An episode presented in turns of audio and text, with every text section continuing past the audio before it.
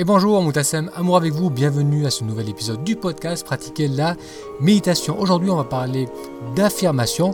On va voir si les affirmations, c'est quelque chose d'utile ou pas.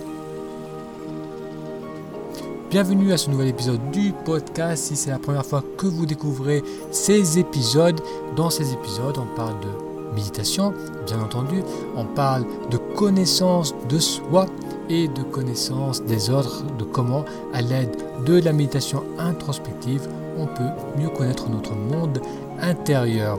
Donc aujourd'hui, on va parler d'affirmations, ces affirmations qu'on utilise parfois pour affecter notre état d'esprit. Donc on va voir si c'est quelque chose d'utile ou pas. Alors avant toute chose, euh, des news, des news par rapport à ce qui se passe dans ma vie. Comme vous le savez, j'ai eu une intervention chirurgicale il n'y a pas longtemps. Euh, tout se passe bien, tout s'est bien passé, donc je continue à récupérer. Et du coup, je vais profiter de rester ici, passer les fêtes de fin d'année en famille avant de repartir reprendre le travail en Thaïlande en début Alors comme j'ai du temps de libre durant cette période de récupération, euh, j'en profite pour lire. Et là, j'ai découvert un livre de Frank Lobvé qui s'appelle Un homme debout. C'est un livre que je vous recommande vivement, donc je vous mettrai le lien euh, sur la page de cet épisode. Donc le livre s'appelle Un homme debout de Frank Lobvé. Alors habituellement, lorsque je lis des livres, je suis avec un stylo, je souligne, je fais des notes, je mets des post-it.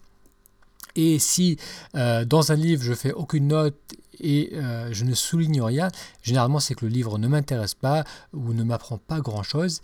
Mais euh, dans le cas du livre de Franck Lové, je n'ai rien souligné, quasiment rien, car tout est intéressant. Il offre une perspective que j'ai trouvée fascinante par rapport à la spiritualité. Donc c'est le genre de livre que je vais lire et relire et que je vous recommande de découvrir. Alors une petite note, son langage est parfois cru, donc ça ne plaît pas à tout le monde, mais au-delà de cela, c'est quelque chose que je vous recommande de découvrir. Donc c'est Un homme debout de Franck Lobvé aux éditions Atlante.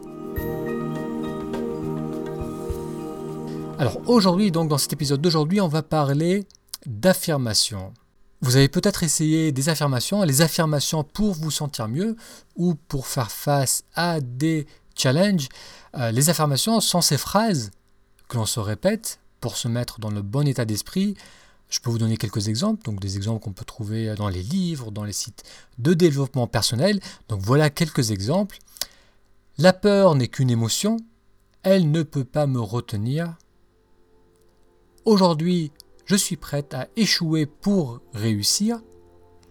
Ou encore, je mets ma confiance en mon guide intérieur. Mon cœur plein de gratitude est un aimant qui attire tout ce, tout ce que je peux désirer.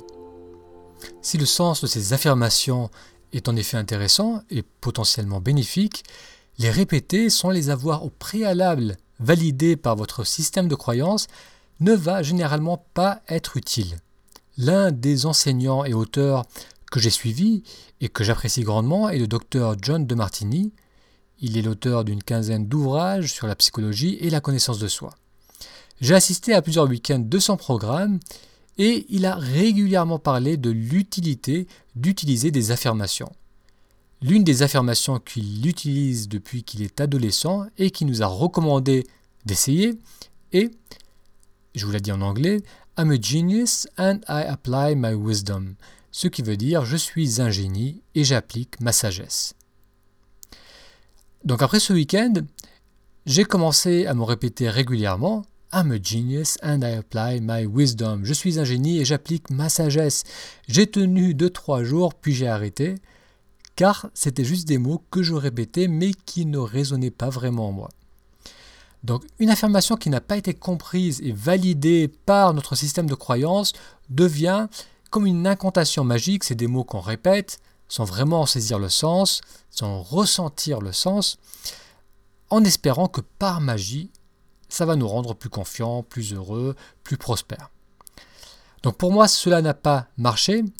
Euh, je pense qu'une affirmation qui nous est donnée de l'extérieur, ça ne va pas être d'une grande aide si elle n'est pas intégrée en soi. Cela ne veut pas dire pour autant que les affirmations sont inutiles ou inefficaces. Elles ont en effet le potentiel de nous garder dans le bon état d'esprit, de nous motiver et de nous aider à faire face aux obstacles et aux difficultés. Mais ces affirmations doivent venir de nous. Elles doivent émerger d'une exploration de notre monde intérieur. Lorsque l'on fait une méditation introspective, c'est-à-dire que l'on se met dans un état de calme et de disponibilité, et que l'on commence à regarder de plus près nos pensées, nos croyances, nos contradictions, nos inquiétudes, que l'on creuse pour mieux les comprendre, eh bien ce travail d'introspection va amener des prises de conscience que l'on pourra ensuite résumer en une phrase qui deviendra une affirmation. Lorsque personnellement je fais ce travail de méditation introspective ou bien que j'accompagne une personne lors d'un rendez-vous individuel, lorsqu'on fait ce travail, il y a des prises de conscience qui vont émerger. Prises de conscience qu'on pourra ensuite résumer en quelques mots qui vont être utiles, qui vont être un, rappel de cette nouvelle compréhension. Alors je vais vous donner un exemple concret. Euh, dans un précédent épisode du podcast qui s'appelait euh, Persévérer malgré le manque de résultats, j'avais creusé pour voir ce qui se cachait derrière ce problème. En essence, voilà ce que cela avait donné. La première question, c'était pourquoi c'est difficile de persévérer si l'on n'a pas de résultats rapides?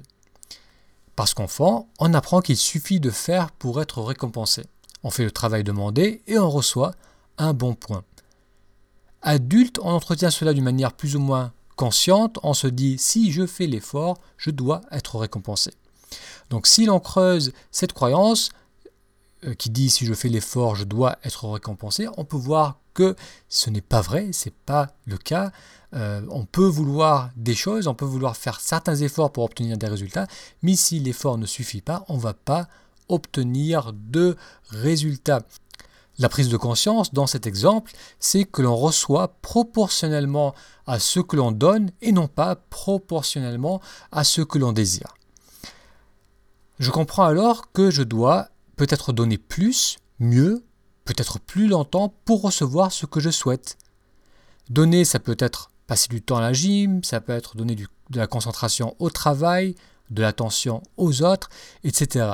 Donc, pour persévérer, mon focus doit non pas être le désir du résultat, mais plutôt l'envie de m'améliorer dans ma capacité à donner, car cela va augmenter mes chances de recevoir.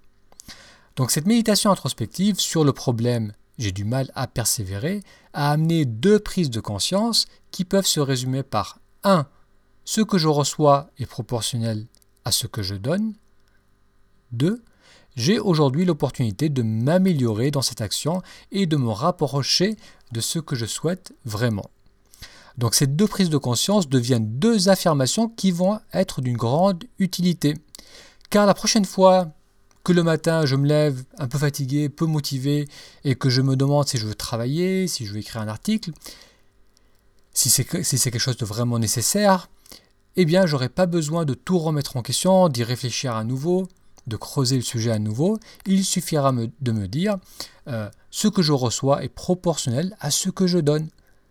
Donc je peux me dire, voilà, je peux dormir ou bien travailler sur ce qui me tient à cœur et avancer dans mes projets. Donc cette phrase, ce que je reçois est proportionnel à ce que je donne, est une affirmation, est un rappel de ma prise de conscience. Je peux ajouter aussi, voilà, Moutassem, aujourd'hui tu as l'opportunité de continuer à t'améliorer et tu sais que c'est le meilleur moyen de recevoir ce que tu souhaites vraiment. Donc ces deux affirmations sont des raccourcis qui lient le problème à ma solution. Elles permettent de délier rapidement et, et efficacement pardon, une situation de blocage. Donc utiliser les affirmations de la sorte, c'est quelque chose qui est efficace, qui est bénéfique. Donc la prochaine fois que vous avez une prise de conscience, que tout d'un coup vous comprenez quelque chose, que vous comprenez mieux un de vos comportements, un de vos, un de vos fonctionnements internes, essayez de résumer cela en une phrase simple à retenir parce que cette phrase deviendra votre affirmation. On peut avoir des affirmations pour le travail, pour le travail, pour la santé, pour le rapport aux autres. Donc c'est des concentrés de sagesse, de connaissances, euh, d'expériences qui ne viennent pas de l'extérieur, mais qui viennent de vous, qui viennent de votre sagesse intérieure. Alors ce que l'on a vu dans cet épisode, c'est que les affirmations, pour être efficaces, doivent venir de notre monde intérieur et qu'elles sont un moyen simple et efficace de retrouver le bon état d'esprit et de renforcer, de concrétiser nos prises de conscience. Merci d'avoir suivi cet épisode du podcast Pratiquer la méditation pour recevoir votre méditation guidée.